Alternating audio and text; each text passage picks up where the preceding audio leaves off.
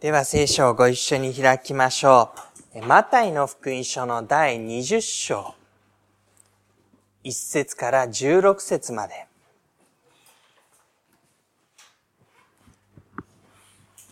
マタイの福音書、第20章、1節から16節まで読み進めていきます。ここしばらく天の御国、神の御国というものがどういうものであるのかということをお話ししてきています。今日のところではそのことが例え話で語られていくことになります。20章の一節、天の御国は自分の武道園で働く労務者を雇いに朝早く出かけた主人のようなものです。イエス・キリストは天の御国というものを例え話で語られました。その様子というのは、もちろん私たちが目で見、実際に行って体験することなければわからないものなわけです。けれども、そこにどんな、えー、理屈というかですね、どんな筋道というか、どんな倫理が通っていくのか、ということが、この例え話の中に表されていきます。天の御国の価値観というものがどのようなものであるのか、そのことを私たちがこの例え話から知ることができるでしょ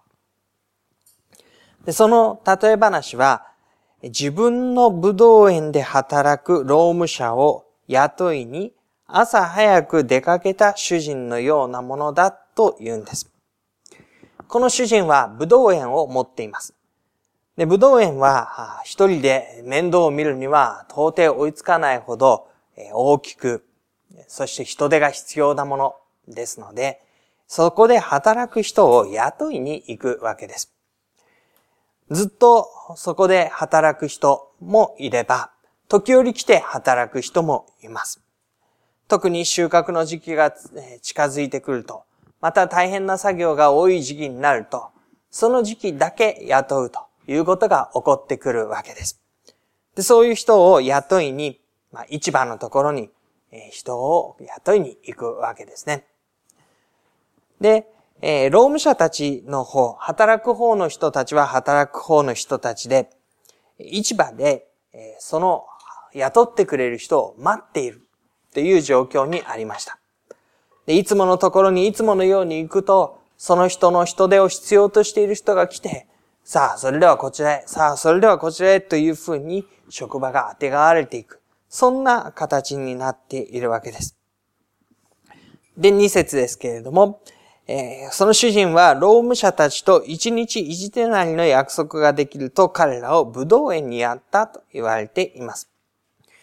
朝早く、まあいい労働者たちを自分のところに雇おうということで出かけていって、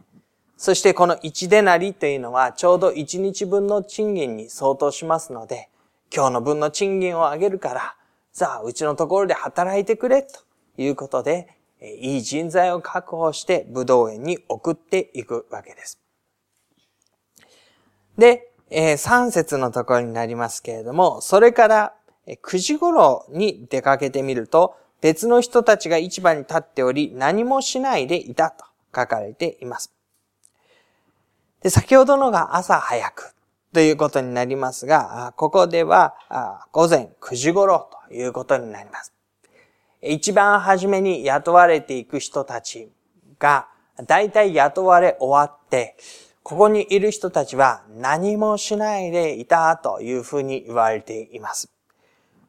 放っておけばこのまま一日何もしないで仕事にありつけないで終わっていく人たちということになります。で、その人たちがいたっていうのを主人は見つけるわけです。そして4節そこで彼はその人たちに言った。あなた方も武道園に行きなさい。相当のものをあげるから、と言っています。武道園に行きなさいと。その働き場としての自分の武道園を提供します。そして、相当のものをあげるというふうに言うわけです。前のところでは1日1でなりというふうな明確な約束でしたが、ここでは相当のもの、つまり働きにふさわしいもの、私があげたいと思うものをあげるからという意味です。その言葉に応じて彼らは武道園に向かって出て行きました。それからまた12時頃と3時頃に出かけて行って同じようにしたと言います。同じようにしたということは、同じような状況で立っていた人たちがいるということです。何もしないで、このままでは一日仕事にあぶれてしまう、そういう人たちがいて、その人たちを12時にも、3時にも、同じように私の武道園へ行きなさい、相当のものをあげるからと言って、武道園に送っていったわけですね。で、6節のところですが、5時頃出かけてみると、別の人たちが立っていたので彼らに言った。なぜ一日中仕事もしないでここにいるのですか？彼らは言った。誰も雇ってくれないからです。彼は言った。あなた方も武道園に行きなさい。5時頃というのはもう夕方、仕事が終わるにほど近い時のことになります。その時まで彼らは一日中仕事をしないでここにいた。つまり彼らを雇ってくれる人がいなかったわけですね。彼らは仕事をしたくなかったわけではなくて、仕事をしたかったわけなんですけれども、彼らのことを認めて、それでは仕事をしなさいと言ってくれる人がいなかった。引き受けてくれる人がいなかった。面倒を見てくれる人がいなかった。自分の生活の糧を与えてくれる人がいなかったという意味です。そんな彼らに対してあなた方も武道園に行きなさいと言います。あなた方もという言葉は、9時の人にも、12時の人にも、3時の人にも言った言葉で、あなた方も働く一人として、私の武道園で働く一人の人として、共にそこに行きなさいというわけなんです。8節こうして夕方になったので、武道園の主人は監督に言った。現場を監督していた、働く人たちをまとめていた人たちのことです。労務者たちを呼んで最後に来た者たちから順に最初に来た者たちにまで賃金を払ってやりなさい。ここには最後に来た者から最初に来た者にまで全員ということが言われています。そして全員ですけれども順番があるわけですね。最後に来た者たちから最後、最初に来た者たちまでと順番があります。全員なんですけれども、順番がある。その順番というものが何を意味していくのかということがこれから明らかになってきます。こう主人の意図というのは、この賃金を払ってやるということにあったわけなんですね。ここでは武道園の主人が、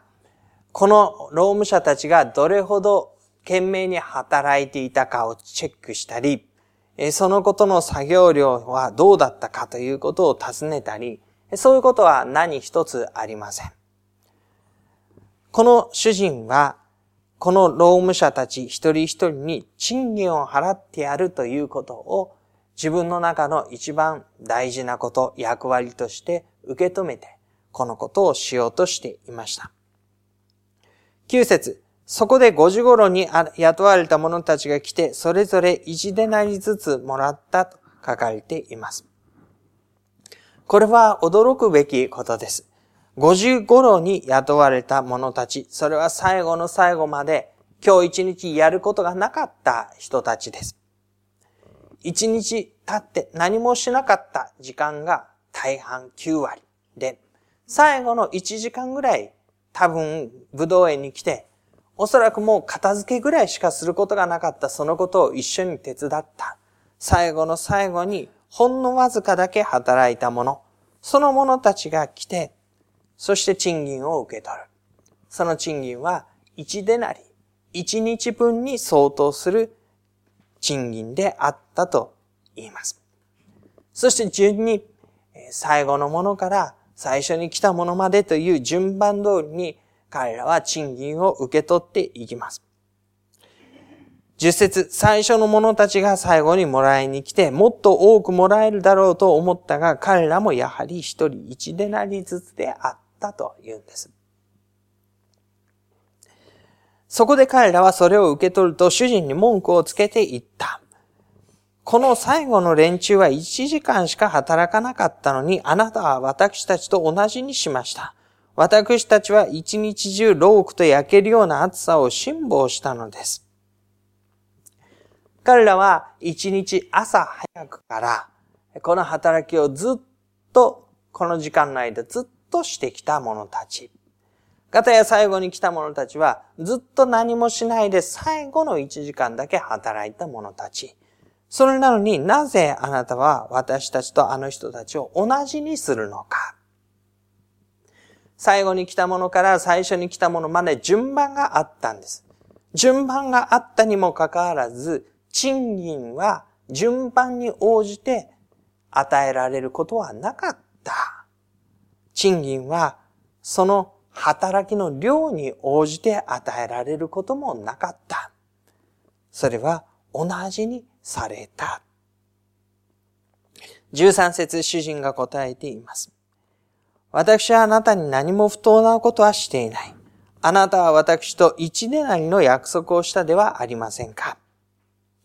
自分の分を取って帰りなさい。ただ私としてはこの最後の人にもあなたと同じだけあげたいのです。ここでは、あなたの自分の分を取って帰りなさいと言われています。その人と、その主人との間になされた約束。そこで果たされた責任としての労苦。そのことに払われた賃金。そのことの中で自分の分を受け取って帰りなさい。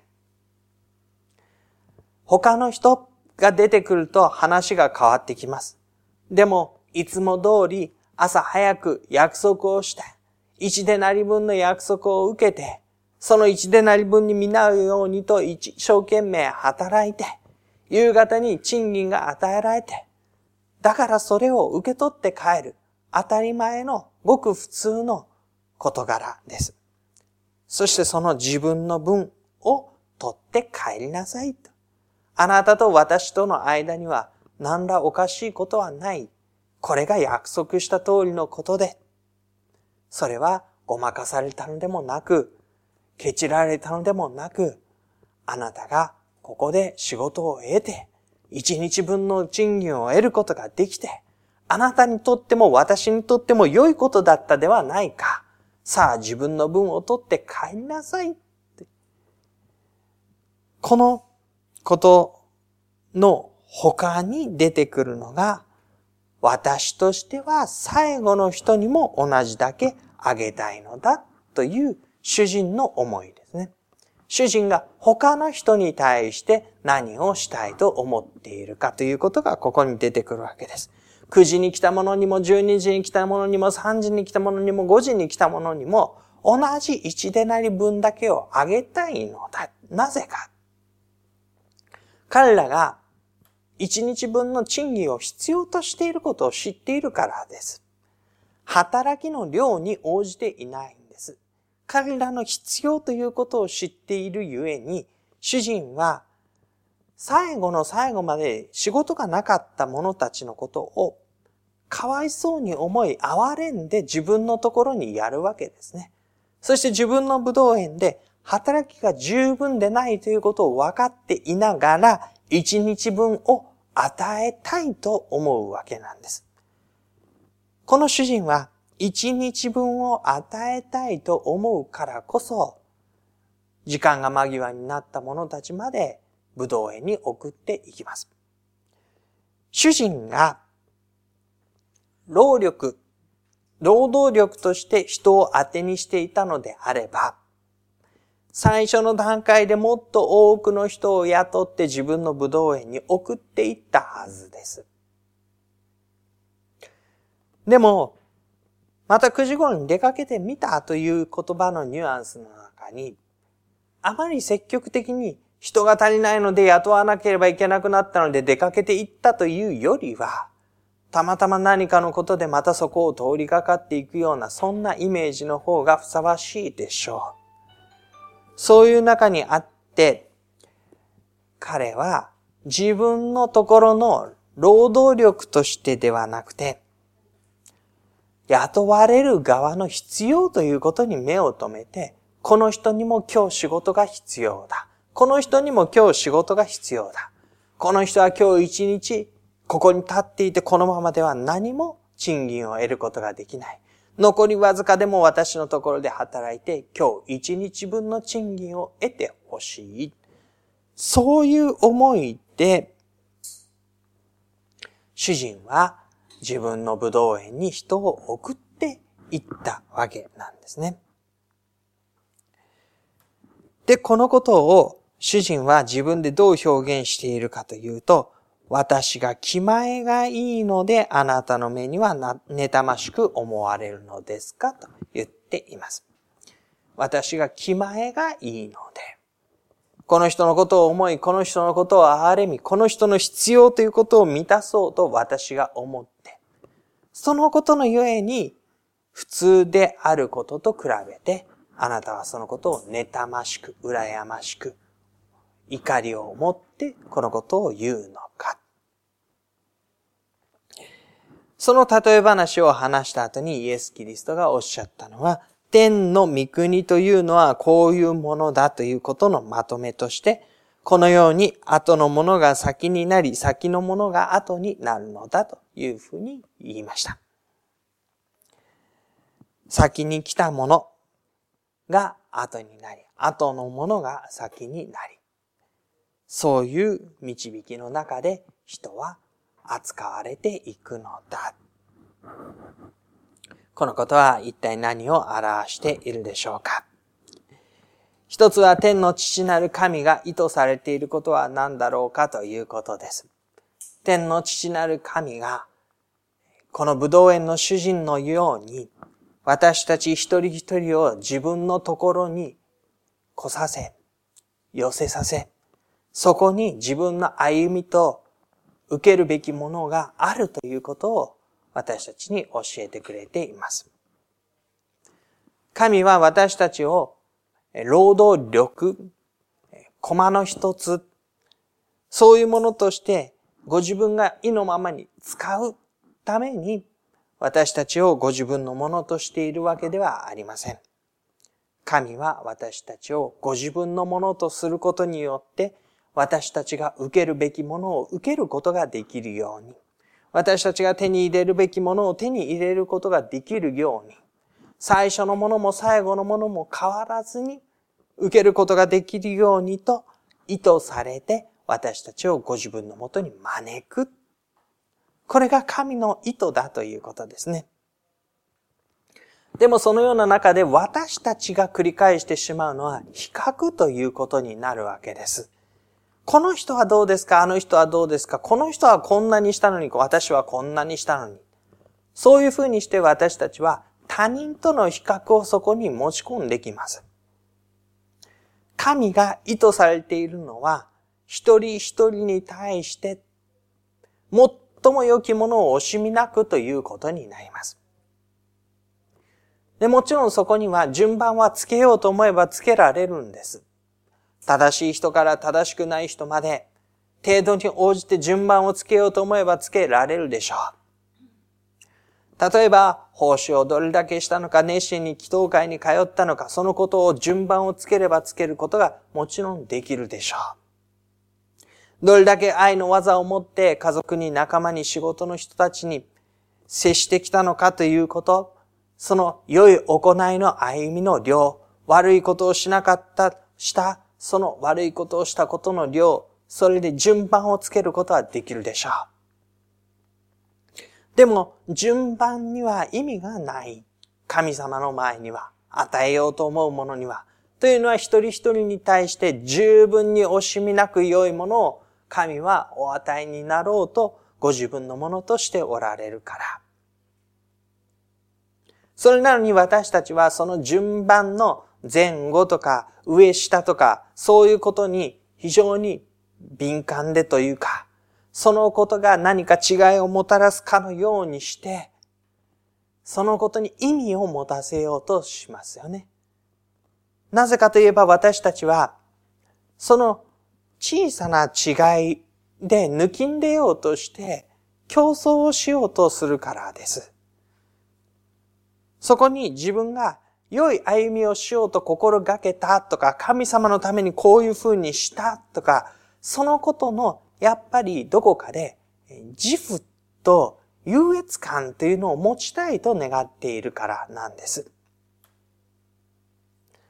それは裏返せば、それをしていない人たちに対して、あの人はそれはしていない、これをしていない、私はしたという優越感と彼らを見下げる、軽蔑する思いとの裏表になります。で、その順番の比較の罠に陥ってしまう。でも、気前がいいんです、主人は。気前が良くてみんなに同じように与えるんです。でその気前の良さというのは、比較をすればずるいとしか思えない。でも、気前のいい主人が、気前が良くあり続けるのであるとすれば、その元にいるためには、私はこんなにしたのにと言って、いつも不平不満をブツブツブツブツ言いながら、面白くない思いでいるか、それとも主人の気前の良さを同じように自分のものとしながら歩むかのいずれかになります。先のものが後になる。後のものが先になる。その時に、先のものが後になることを、不平不満を言うのか、それとも、気前のいい神様に倣って、後のものが先になれたことを喜ぶのか、そのいずれかを私たちは選ばなければいけないということです。自分が後にされたことを、妬み、不平を言い不満を言うのか、それとも、先にされた人たちがいることを喜んで、気前の良さを共にするのかという違いです。私たちは、この自分自身が先頭に立たされるという、その恵みを受ける立場であるときには、神様の気前の良さということを大いに喜び、そしてそのことに感謝をする者たちです。こんな私にすら神様はこの良きことをしてくださった。夕方3時に来た。3時間しか働かなかった。それでも1日分の賃金を与えられた。こんなに素晴らしいことはない。あそこで一日中立っていて、もう今日は賃金はもらえないんだと思っていた私を招いて働かせ、一日分の賃金をしみなく与えてくれた。こんなに素晴らしいことはない。3時に来た人はおそらくそう感謝をできたはずなんです。でも、彼が一番最後ではなくて、その後にもまた5時に来た人たちがいて、その人たちが1時間しか働かなかったのに、1日分を受けたときに、自分が3時間働いて1日分を受けたことの恵みを喜ぶ思いがどこかに行って、あの人が一日の分を一時間で受けたっていうことをやっかみ妬む。これは私たちが正直に言うと自分の思いの中に持つ思いだと思います。もしそのことを解消しようと思うならば、私は3時間で1日分を受けた感謝であり、あの人たちは1時間で1日分を受けたもっと良かったねということを共有していくことすらしかないわけですね。お互いに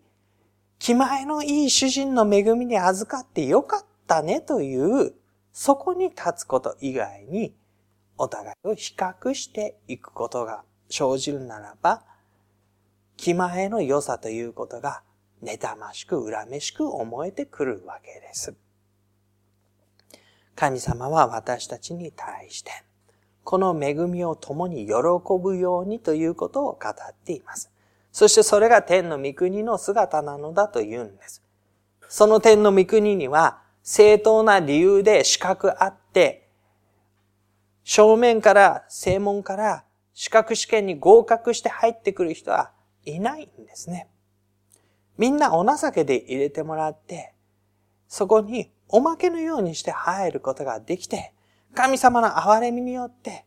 招かれて迎え入れた者たちばかりなわけです。招待者枠ばっかりなわけですね。正当な、剣を買って入っていくことのできる者はいない。みんな招待枠でそこに迎えられている。で、その招待枠のところの中で、共に招待されたことを喜びながら、一緒に歩むことが神の国の姿なのだと言うんです。そのようにして私たちは神の恵みの大きさということと、そこに招かれていったときに、ふさわしく応答していく応答。そのことがお互いの関係に何を生み出すのか、共に恵みに預かった仲間としてという、そのことを私たちが心に覚えたいと思います。では、しばらく黙祷いたしましょう。